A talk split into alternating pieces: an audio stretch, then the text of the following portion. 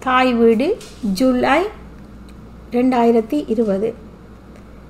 நினைவேற்றம் போரடித்த நிலம் எழுதியவர் தேவகாந்தன். மனித பரம்பல் உயிர் வாழ்தலின் நிமித்தத்தில் தொடர்ச்சியாக நடந்து கொண்டிருந்த காலத்தில் உருவான கிராமம் அது. அதன் மூன்று திக்குகளிலும் வயல் நிலங்கள் இருந்திருந்தன. அவற்றினுக்கும் அப்பால் தரவை கடல்கள் மழை காலத்தில் மட்டும் நீர் கொண்டு கோடையில் காய்ந்து சுரிபட்டும் பொறுக்கு நிறைந்ததுமாய் கிடக்கும் வழி. அவை தம்முள் தொடுப்போட்டிருந்தன மேற்கு தரவை கடல் தீவின் மேற்கு சமுத்திரத்தோடு ஓடி இணைவதாய் இருந்தது. குடியிருப்பு அமைந்த காலத்தில் அதன் நீரோடு வழிகள் வாய்க்கால்கள் என பெயர் கொண்டிருந்தன. பின்னால் அவையே மக்களின் வண்டி மற்றும் நடப்பயணங்களுக்கு பாதையாகிய போது ஒழுங்கைகள் என பெயரெடுத்தன நான் சிறுவனாயிருந்த காலத்தில் கோடையில் மணலும் மாரியில் நீரும் தவிர வேறு எதுவும் நான் அவற்றில் கண்டிருக்கவில்லை. பனிமரங்கள் நிறைந்த காடுகள் எங்கெங்கும் காண கிடந்தன அக்கிராமத்தில். அவற்றுள் பாலை கங்குமட்டை காவோலைகள் பொறுக்கவெனவும் இயற்கை உபாதைகளை கழிக்கவெனவும் அக்காட்டை உடறுக்கையில் வடலிக்கருக்கு கிழிந்த காயத்தோடு எப்போதும் ஒருவராவது காணப்பட்டனர். காற்று காலத்தில் பனியின் தலைகளில் தொங்கி கிடந்த காவோலைகளின் சரசர ஒலி கட்டடுக்கடுக்கு மத்தியானத்தில் அதுவரை அதுவரையில் அது கேட்டிராதவர்களை அச்சப்பட வைத்துவிடும். அது பேய்களின் கூவலொளி போல தனி வழி பயணியை தலைதெறித்து ஓட பண்ணுவதுண்டு. அது பற்றிய கதைகளை ஊர்பெண்கள் காலையில் ஓய்வு பொழுதுகளிலோ நல்ல தண்ணீர் கிணற்றடியிலோ ஒருவருக்கொருவர் பரிமாறி சிரித்துக் கொள்வார்கள். அந்த பனக்கூடல்களின் மத்தியில் நான்கு திசைகளையும் நோக்கி கிளை பிரிந்த நாட்சந்தியில் ஒரு வாகை மரம் இருந்தது வாகை பூத்து காய்த்து முற்றிய படல்கள் மரத்திலிருந்து ஒருவித சலசல நாதம் எழுப்பும். மாரியில் தளித்து கோடையில் இலை உதித்து தவிர அது வேறு தொழில் அறிந்ததில்லை. அந்த நாட்சந்தியிலிருந்து மேற்கின் வயலை நோக்கி ஓடும் பெரும் வாய்க்கால் சுமார் நூற்றி ஐம்பது யார் தூரத்தில் மேலும் இரண்டு கிளைகளாக பிரிந்த சந்தியில் மணல் கொளித்திருந்தது. நடப்பதும் சிரமமான மணற்காடு. அதன் மண் அண்மையில் ஒரு பிள்ளையார் கோயில். அதற்கு பனியடி பிள்ளையார் கோவில் என்று பெயர் அமைந்திருந்தது. வெள்ளி தவறாது விளக்கேற்றி பூஜை கண்ட கோயில் அது. தவிர்ந்த நாட்களிலும் விளக்கேற்றலும் பூஜையும் நடந்திருக்கலாம். யாரின் கவனமும் பெற்றதில்லை. வெள்ளிகளின் பூஜைகளுக்கே இரண்டு பக்தர்கள் வந்தால் அதிகம் அக்கோயில். பூஜை பெருமணி நாள் திசை அதிர ஒலிக்காத கோயிலில் பூஜைகள் யார் கவனத்தையும் கவர்ந்திருக்க முடியும்? மணிக்கோபுரம் உடைந்து கிடந்தாய் கோவிலின் கண்டாமணி ஒலித்ததை நான் என்றும் செவிமடுத்ததில்லை. ஆயினும் இன்னும் அந்த கோயில் நீங்காத இடம் பிடித்த என் மனத்து நினைவுகளுள் ஒன்றாகவே இருக்கின்றது. அதற்கு மூன்று காரணங்கள் இருக்க முடியும் என இப்போது தோன்றுகிறது. ஒன்று அந்த கோவிலின் தாகமறுக்கும் இன்சுவை நீர்க்கிணறு. இரண்டு கோயிலின் அயல்வீட்டில் இருந்த அரிய மலர். மூன்று ஐயாவுடன் கூடி சென்ற அந்த கோவிலின் முன்றலில் ஒவ்வொரு தமிழ் புத்தாண்டு நாளி நாளிலும் ந சில ஆண்டுகளாய் நான் கண்டு கழித்த போரடி.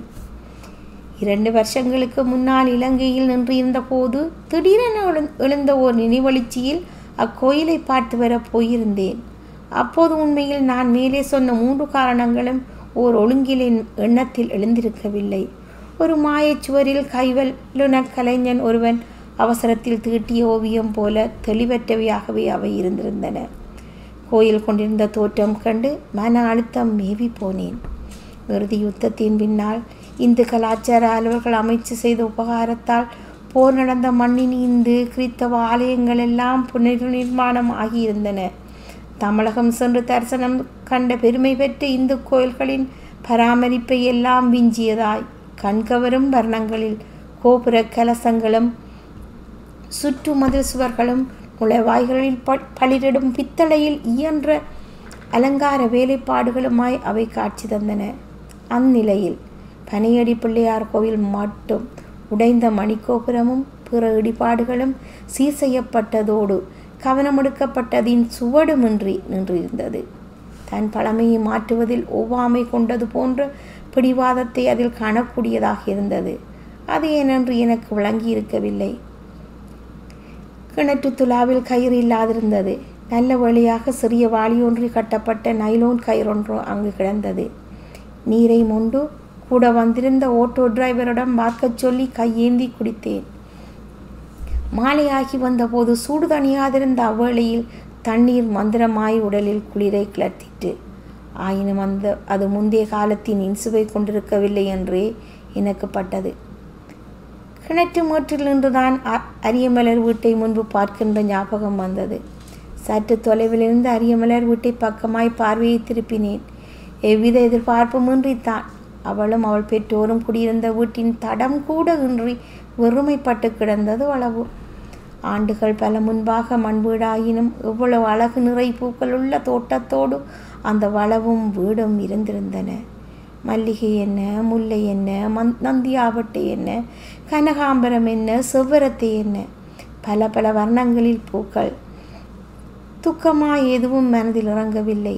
காலத்தின் நீட்சி பெரிதாக துக்க உணர்வினை என்னுள் திகைந்தள வைக்கவில்லை. அப்போது தார் போட்டிருந்த அவ்வீதியில் வந்த ஒரு சைக்கிள்காரரை மறித்து அவர் அவ்விடத்தவராய் இருந்திருந்தால் அவ்வீட்டாரின் நிலை பற்றி தெரியுமாவென கேட்டேன். தெரியாதென்றார். வேறு யாரிடமாவது தெரிந்து கொள்ளலாம் என்ற நம்பிக்கையை கூட அவர் பதில் தந்திருக்கவில்லை. அவ இங்கே இருந்து போய் இப்போ ஒரு இருபத்தஞ்சு முப்பது வருஷமாக இருக்குமே என்பது என்ன நம்பிக்கையை ஒருவருக்கு தருதல் கூடும். ஆனால் ஒரு பறவை போல் எங்கும் கலகலத்து பறந்தபடி இருக்கும் அரியமலர் தான் பிடித்த மனத்தின் அரிசிய அரியாசனத்தை விட்டு சாமானியத்தில் நீங்குபவள் இல்லையாய் அப்போது என்னால் உணர முடிந்தது. அன்று கல்மிஷமற்ற மனத்தோடு இருந்த பருவத்தில் கண்ணில் ஆர்வம் ஏற்படுத்தி அவளது தோற்றத்தின் புரியாத அம்சங்கள் எல்லாம் ஒவ்வொன்றாய் அப்போது வெளிக்கிளம்பின அவளது நடை அவசரமில்ல இல்லாத போது கூட வேகமாகி இருந்திருப்பதை நான் அவதானித்திருக்கிறேன். அவளது தலையில் பூவற்ற ஒரு பொழுதும் என்றும் இருந்திருக்காதென்று இப்போது நினைக்க தோன்றுகிறது. எண்ணெய் பூசி நடி வகுடெடுத்து வாரிய தலை. பின்னால் நீண்டு தொங்கும் ஒன்றை பின்னல். அதன் நுனியில் பச்சை மஞ்சள் சிவப்பு வெள்ளை என ஏதோ ஒரு நிறத்தில் கட்டி எறிப்பன். குளித்திருந்தாலும் அவ்வளவு மாந்த மாந்தளின் முகத்தில் எண்ணெய் பசை லேசாக படர்ந்திருக்கும். அரிசியில் காய்ச்சிய சாந்தில் வட்ட வடிவான கரும்பொட்டு வைத்திருப்பாள். முழு பாவாடை சட்டை பெண்களுக்குள் சற்று உயரமான ஒல்லி உடம்பு அரியமலர் அவ்வளவுதான். குடும்ப ரீதியான தொடர்பு இருந்ததில் அவளது தோற்றம் அந்தளவுக்கு மேல் என்னில் அதிகாரம் கொண்டு விடவில்லை காணவென்று தேடி அலைந்ததில்லை. எதிர்ப்பட்ட போது கண்ணிழைத்து பார்க்கவில்லையே என உள்ள நைந்தது. நைந்ததும் இல்லை. ஆனால் அவள் நினைவு மறக்கப்படாததே இருந்திருக்கிறது. நெருங்கி பழகிய பலர் மறந்தே போய்விட்டிருக்கிறார்கள். இந்த நீள்கால வெளியில். கண்ணுக்கு தரிசனம் மட்டும் தந்த அவள் அரை நூற்றாண்டளவு கடந்த பின்னும் நினைவில் நின்றி நின்றிருப்பது அதிசயந்தான் அவளை ஏன் என்னால் மறந்துவிட முடியாது போனது? தன்னை மறக்காதபடி செய்யும் எந்த அம்சத்தையும் அவள் தன்னில் கொண்டிருந்தாள்? எல்லோரும் கோயிலுக்கு பூஜைக்கு பூ எடுத்து செல்ல பூஞ்செடி வளர்ப்பார்கள். சிலர் தம்பிட்டு சாமி படங்களுக்கு வைத்து வணங்க பூபரன் நடுவார்கள். அவள் தனக்கு வைப்பதற்காக ஒரு தோட்டமே வைத்து வளர்த்திருந்தாள். பள்ளி தவிர்ந்த நேரங்களில் பாதி நேரத்தை அவள் தோட்டத்திலேயே தான் கழித்தாள். வேறு அலுவலாக வெளியே செல்கிற போதும் விரைவில் திரும்பி வந்துவிட வேண்டும் என்பதற்காகத்தான் அவள் அந்தளவு வேகத்தை தன் நடையில் ஏற்றியிருந்தாளோ? அதுவே நாளடைவில் அவளது இயல்பான நடையுமானதோ? தலையில் பூ வைப்பதை அபூர்வமாக கொண்ட மனிதர்கள் வாழ்கின்ற ஊரில் அவள் தினமும் ஒரு பூவேனும் வைத்து தன்னை மலரச் செய்து கொண்டிருந்தாள் அவளது காட்சியில் புற மனங்களும் மலர்ந்திருந்தன. என் மனம் மலர்ந்ததும் இன்றும் மலர்ந்தே இருப்பதும் அரியமலரின் ஞா அந்த ஞாபகத்தினால் அல்லவா? சொல்லாமலே சில நினைவுகள் மனம் காத் காத்து வைத்து விடுகிறது என்பது அன்றைய தினத்தில் எனக்கு உறுதியாயிற்று. அரியமலர் சொல்லாமல் எனக்குள் பதிந்திருந்த ஞாபகம். கோயிலுக்கு சு சுற்றுச்சுவர் கட்டியிருந்தார்கள். கேட் சங்கிலி போட்டு பெரிய பூட்டினால் பூட்டப்பட்டிருந்தது முன்பு போரடி நடந்த இடத்தில் பாதி அப்போது உள்வீது ஆகிவிட்டிருந்ததை கவனித்தேன். கோயில் கோயிலின் அகம்புறம் எல்லாமே மாறிவிட்டிருந்தன. மனிதர்கள் மாறிவிட்டிருந்தார்கள். சூழ நின்ற பனை மர வளவுகள் இல்லாது போயிருந்தன. முழங்கால் அளவு மணல் வழிந்த பாதை மாறிவிட்டது. ஆனாலும் என் நினைவெல்லாம் நிகழ்காலத்தின் தரிசனம் மறந்து முற்காலம் நோக்கி ஓடிக்கொண்டிருந்தது. அன்றைய தமிழ் புத்தாண்டு தினங்களில் நடந்த போரடி களத்தின் கலைபெறும் கூடையின் செவியினில் அப்போது விழுவதாய் தோன்றியது. ஜனங்களின் ஆரவாரமும் போரடி வீரர்களின் ஆக்ரோஷமும் வீராண்ட நிலைகளும் தொடர்ந்து காலப்புழுதியை கிளர்த்தி கொண்டு தொடர் சம்பவங்களாய் விரிந்தன. தம்பு சிவலை செல்லையா சின்னான் சின்னத்தம்பி என போரடி களத்தை தம் ஆக் கம்பீரத்தால் ஆக்கிரமித்திருந்த பலரும் கோவிலின் முன்றலில் நடந்து திரிவதான காட்சி மயக்கம் பிறந்தது. கூட அதிசயமாயின் ஒருவர். அவர் அந்த கால பகுதி பகுதிக்கு சொந்தக்காரர் தான் ஆனாலும் அந்த பகுதியைச் சேர்ந்தவர் இல்லை அவர் பல கோலம் கொள்ளும் மனிதர் என நான் அறிந்திருக்கிறேன். ஆனாலும் பலர் அறிந்த எழுத்தாளர் என்ற கோலத்திலேயே அவர் அப்போது இருந்திருந்தார். அவர்தான் எஸ் போதன் நனவிடை தோய்தலில் தோய்தலில் ஒரு போராடி களத்தை எழுதி இலக்கியத்தில் நித்தியம் பண்ணியவர். ஐயாவின் இடுப்பள உயரத்தில் அவரது கைப்பிடிக்கில் நின்று போராடி கண்டு கொண்டிருக்கின்றேன் நான். அச்சொட்டான நேரம் சொல்லி நிகழ்வுகள் நடக்காத காலம் இது. காலையில் மத்தியானத்தில் பின்னேரத்தில் அல்லது ராத்திரியில் என்றுதான் நேரங்கள் அப்போது குறிப்பிடப்பட்டன. இன்னும் துல்லியமாய் நேரம் குறிக்கட குறிப்பிடப்பட வேண்டியிருந்தால் காலமை கோச்சும் மத்தியான கோச்சும் பின்னேற கோச்சும் போகிற நேரம் என்பார்கள். அது சுமாராக காலை பத்து மணியும் மதியம் ஒரு மணியும் மாலை ஏழு மணியும் குறிப்பா குறிப்பதாயிருக்கும். முப்பதைய நேரப்படி ஒன்பது மணி இருக்கும். ஒரு புத்தாண்டு காலையில் புரடி துவங்கியிருந்தது. அப்போது ஜனங்கள் குழுமியிருந்தும் மணல் ஒழுங்கையில் ஒன்றிரொன்றாய் மனிதர்கள் வந்து கொண்டிருந்தும் தூர தூரத்திலிருந்து தெரிந்து கொண்டு விருந்தது. வெயில் அப்போதே சுளீரிடத் துவங்கியிருந்தது. கிணற்றடியின் செழித்த பூவரசு நிழலில் ஆட்டக்காரனும் ஓய்வெடுப்பதும் களத்துக்கு வருவதுமாய் இருந்தனர் அப்போது தோளில் தொங்க போட்ட சாக்கு மூட்டையுடன் கணேசன் வந்து சேர்ந்தான். கருகருவென்ற வளர்ந்த உடம்பில் காய்ந்த வேர்வை எண்ணெய் பிடிப்பாய் மினுமினுக்க புதிதாய் ஊறும் வியர்வை நீராய் வழிந்து கொண்டிருந்தது. கணேசன் வந்துட்டான் என்று ஜனங்களிடையே சலசலப்பு எழுந்தது. கணேசன் அந்த ஊர்க்காரன் இல்லை. மடப்பந்தில் வந்தேறியவன். வந்தேறி சில ஆண்டுகள் தான் இருக்கும். வேட்டைக்கு செல்வது அதற்காக நாய்களை பயிற்றுவது விற்பது சவாரி நாம்பன்கள் வளர்ப்பது சவாரிக்கு செல்வது தான் கணேசனின் தொழில். பொழுதுபோக்கு எல்லாமே வெளியூர்காரர் என்ற ஒரு இலக்காரம் ஆட்டக்காரரில் இருந்திருக்கும் அவ்வாறான தருணங்களில் ஒரு வகையான சின்னம் அவனது முகத்தில் அப்பி இருக்கும் போன வருஷ போரடியில் இறுதி வரை நின்று செல்லையாவிடத்தில் தோற்று போனவன். அவன் அந்த அவமானத்தை அடுத்த வருஷ போட்டியில் தீர்த்து கொள்வதாய் சொல்லி திரிந்ததை பலர் அப்போது நினைத்திருக்கக்கூடும். செல்லையாவுக்கும் அந்த நினைவு இல்லாமல் இருக்க சாத்தியமில்லை. கணேசனின் ஒரு பார்வை பார்த்ததோடு செல்லையா திரும்பிக் கொண்டாலும் தன் அதிருப்தியின் ஒரு கீரை மூர்க்கமாய் காட்டுபவன் போல் தம்பு களத்தில் உருட்டி விட்ட ஒரு மெலிந்த தேங்காயை சிதறடிக்கும் உத்வேகத்தோடு கைத்தேங்காயை வாகாக பிடித்தபடி அதை தடவிக்கொண்டே சுழன்று வந்து கொண்டிருந்தான். ஏற்கனவே தம்புவின் மூன்று விடுதேங்காய்கள் அடுத்தடுத்து சிதற அடித்து விட்டிருந்தான் செல்லையா. தன்னுடைய காய்களிலிருந்து தேர்ந்தெடுத்த பதமான ஒரு காயையே அப்போது தம்பு களத்தில் உருட்டி விட்டிருக்கிறான். அதுவும் தன்னுள் உருமியபடி கர நிறத்திலிருந்த தன் உருவம் சிலித்து கிடந்திருந்தது. அது ஒரு முக்கியமான தருணம். எல்லோரும் செல்லையாவை பார்த்தபடியே நிற்கின்றனர். தம்பூரொட்டி உருட்டி விட்ட காயை விட்டு நோக்கிய சிவசம்பு மணியத்தார் விட்டு பின்பளவு மரத்து காய் போல கிடக்கு. அப்படியேண்டா செல்லையனா செல்லையனால கஷ்டந்தான் என்று அருகில் நின்றவனின் காதோரம் முணுமுணுத்தான். எப்படி அந்த கலைபெறத்தில் அது செல்லையாவின் காதில் விழுந்ததோ? திரும்பி ஒரு அக்கி நோக்கினை எறிந்து விட்டு தன் கவனத்தை விடுகாயில் செலுத்தினான். போரடி என்பது கீழே உருட்டிவிடும் தேங்காயை இன்னொரு தேங்காயினால் அடித்து நொறுக்குவதென்பது மேல் மேலோட்டமான விவரணை. அதற்கான ஆயத்தங்களுக்கே ஓராண்டாய் மினக்கெடுவார்கள் போரடிக்காரர்.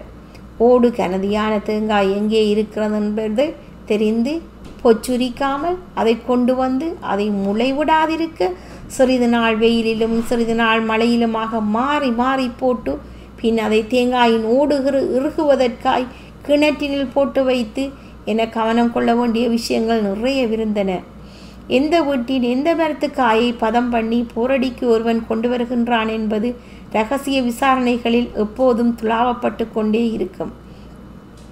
அந்த ரகசியம் வெற்றியின் ஒரு சூட்சுமமாய் கணிக்கப்பட்டிருந்தது. கையானையும் விடுதேங்காயும் பிரித்தெடுப்பதில் மிகுந்த சாதுரியம் தேவைப்பட்டது. இந்தளவுக்கு பின் இவ்வளவுக்கு பின்னரும் கவனம் மிக தேவைப்பட்டது. இவற்றை களவு போகாமல் காப்பாற்றுவதில். ஊரில் தேங்காய் களவு சாதாரணமாக நடப்பதுதான். தென்னந்தோட்டு வளவுக்குள் முள்ளுவேலி தாண்டி போய் பகலிலேயே தேங்காய் களவுகள் நடந்துவிடும். அது ஒப்பிட்ட அளவில் மிகச் சுலபமான காரியமும் கூட. ஆனால் போர்த்தேங்காய் களவு பொரு பெருந்திட்டமுடில் நடத்தப்படுவது. சில வருஷங்களின் முன் போர்த்தேங்காய் களவெடுக்கப் போய் பிடிபட்ட சரவணனை அவன் பட்ட அவமானம் கொஞ்ச நஞ்சமில்லை. அத்தோடு போரடி மறந்தவர் அவர். மேலும் கையானால் விடுகாயை அடிப்பதற்கு உடற்பலம் மட்டுமன்றி மிகுந்த தேர்ச்சியும் அவசியமாயிருந்தது. மிக்க பலத்துடன் செங்குத்தாய் இறங்கும் ஒரு கையான் உருட்டி விடப்பட்ட சாதாரண ஓடுடைய தேங்காயை கூட உடைக்காமல் போக போ- கூடும். சாய்வாக அடித்தாலோ விடுகாயின் அழிவு விழுந்த தாக்குதலிலிருந்து அன அனாயாசமாக தப்பிவிடும். ஆக பலமும் தேவை வித்தையும் திறந்திருக்க வேண்டும். ஆம் போரடி ஒரு கலை. போரடி களத்தில் செல்லையாவின் கை தம்புவின் புடுகாயை நோக்கி இறங்கிக் கொண்டிருந்தது. செல்லையாவின் ஆக்ரோஷத்தில் தம்புவின் புடுகாயை இந்தா சிதறவிட்டதென கூடியிருந்த சனம் மூச்சடங்கி பார்வையை நிலைக்குத்தியிருக்கிறது. சடார்! தம்புவின் புடுகாய் அடி விழுந்த அதைப்பில் துள்ளி அப்பால் விழுந்து கிடந்து சிறிது நேரமாய் உருண்டு கொண்டிருந்தது. ஓ ஆ பல பல ஓங்காரங்கள் கூட்டத்தினிடையே சலசலப்பு மறைய சிறிது நேரமாயிற்று. தம்பு நிதானமாய் சென்று சாக்கினால் மூடி சின்னானை காவலுக்கு வைத்திருந்த கும்பலிலிருந்து ஒரு காயை எடுத்து வந்தான்.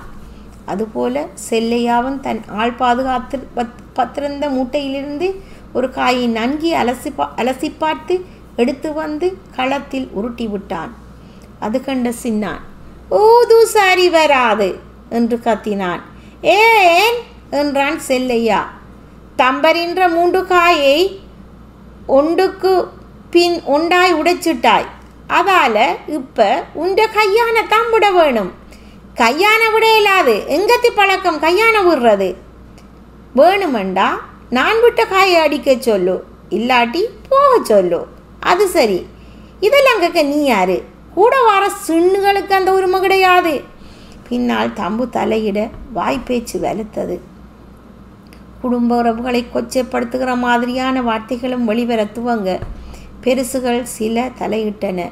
மத்தியஸ்தத்துக்கு மூத்தாம்பியை கூப்பிட்டார்கள். மூத்தாம்பி ஒரு காலத்தில் போரடியில் பெரிய உண்டனாக இருந்திருப்பார் போல. தனக்கு தெரிந்த போரடி அனுபவத்தில் அந்த பிரச்சனைக்கு அவர் சொன்ன முடிவை இரண்டு தரப்புமே ஒப்புக்கொள்ளவில்லை. கடைசியில் யுக்தமாய் ஒன்று சொன்னார். அட உனக்கும் வேண்டாம் அவனுக்கும் வேண்டாம். ரெண்டு பேருக்கும் பொதுவில் ஒன்று சொல்கிறேன் கேட்காட்டி ரெண்டு பேருமே ஒதுங்கி இருக்க வேண்டும். அதுக்கு பிறகு ரெண்டு பேருக்குமே களத்திட இடமில்லை. மத்தியஸ்தத்துக்கு ஒப்புக்கொள்ளாமல் முரண்- முரண்டு பிடிக்கலாம். மத்தியஸ்தத்தையே மறுதளித்து விட முடியாது. ஆட்டக்காரன் மனநிலை எப்படியோ ஆனால் சனம் விட்டு விடாது. மூத்தாம்பி தீர்ப்பை சொன்னார். செல்லையன் கையான விடத்தான் வேணும். ஆனால் தம்பையன் உடையாத தண்ட விடுகாயத்தான் இந்த முறை கையானாய் பாவிக்க வேணும். இறுதியாக இருவரும் மத்தியஸ்தத்துக்கு ஒப்புக்கொண்டனர். தம்பு வயதாளியானாலும் தண்டு தரத்தில் குறைந்தவன் இல்லை. உடையாத விடுகாயை கையானாக மாற்றிக்கொண்டு வெகு நுட்பமாகத்தான் தன் அடியை இறக்கினான். ஆனால் தேங்காய் செல்லையாவின் தேங்காய் விட்ட இடத்திலிருந்து துள்ளி போய் அப்பால் விழுந்து கிடந்திருந்தது. செல்லையாவின் கையான் உண்மையிலே திறமான காய்தான். செல்லையா ஹோ ஹோ ஹோ ஹோ அட்டகாசமாய் சிரித்தான். தம்பு மீனி கோபத்தில் பற்றியறிய நின்றிருந்தான் அடுத்த ஆட்டக்காரராக கணேசனும் சின்னத்தம்பியும் களமிறங்கினார்கள். சனங்கள் இன்னும் முண்டி அடித்தனர். தள்ளி நில்லுங்கோ தேங்காய் உடைஞ்சால் சில்லுகள் பறக்கும் என்று பெரியவர்கள் அவ்வப்போது சொல்லியதும் கேட்க நிலையில் யாரும் இல்லை. கணேசன் வெல்லுவதற்கு வந்தவன் அவனுக்கு அவசரமில்லை. அவன் விடுகாயை உடச் சம்மதித்து தனது காயை களத்தில் ஏற்றி விட்டான் சின்னத்தம்பியின் வலிமையில் கணேசனின் விடுகாய் சிதறி தெறித்தது. சின்னத்தம்பிக்கு பெரிய புழுகம் ஆனால் கணேசனுக்கு துக்கமும் இல்லை கோபமும் இல்லை. சின்னத்தம்பியை ஒல்லி தேங்காய் போலத்தான். எலும்பு தோல் மூடியிருப்பது போல தோன்றும் ஆறடி ஆகிறது ஆனாலும் அந்த உடம்பில் வலிமை பிறட்டிருந்தது சோர்ந்திருந்தால் நோஞ்சானும் உசாராகிவிட்டால் இருமும் ஒன்றுதான் கணக்கு. கணேசனின் மௌனம் கண்ட சின்ன தம்பி மேலே பெரிதாக பெரிதாக புலகமடைந்து விடவில்லை. கணேசன் ஒரு சாதாரணமான ஒரு காயை விட்டு பார்த்து தந்திரமென அவன் தெரிந்து போனான். பேர் பெற்ற வகையான போரடிக்காரரை விட பம்பலாய் வீட்டு மர கொண்டு வந்து போரடியில் கலந்து கொள்பவர்களும் இங்கே இருந்தார்கள். அவர்களது விளையாட்டு சிறிது நேரத்தில் ஆரம்பமானது. நேரம் கடந்து கொண்டே இருந்தது. ஆளுக்கு இருபத்தைந்து காய்கள் என ஒதுக்கப்பட்டிருந்த எண்ணிக்கையில் முக்கியமான புரடிக்காரர் எல்லாம் இப்போ காயொழிந்து போனார்கள். கடைசியாக போன வருஷம் போலவே செல்லையாவும் கணேசனும் எஞ்சினார்கள். உச்சி வேளையாகி இருந்தது. ஒரு விடுதங்காயும் ஒரு கையானம் கொண்டு கணேசனும் ஒரு கையானுடன் மட்டுமே செல்லையாவும் களத்தில் நிற்கிறார்கள். செல்லையா கையானை விடுகாயை களத்தில் உருட்டிவிட்டு உச்சபட்ச உணர்வு கெளுமில் நின்று கொண்டிருக்கின்றான். கணேசனின் முகத்தில் அதுவரையும் இல்லாத ஒரு ரகசியம் ஒருவல் மின்னி மறைகிறது. சுற்றி சுற்றி வந்து வளம் பார்த்தாகிவிட்டது ஆனாலும் இன்னும் மெதுவாக சுழன்று வந்து கொண்டிருக்கின்றான். உச்சி வெயிலில் யார் கவனத்திலும் இல்லை. எல்லோர் காண கவனமும் கணேசனிலும் செல்லியாவிலும் மாறி மாறி பதிகின்றன. திடீரென கோவில் முகட்டிலிருந்து கணேசன் குதித்தது போல் இருந்தது. அவன் எம்பியதை யார் கண்டிருக்கவில்லை.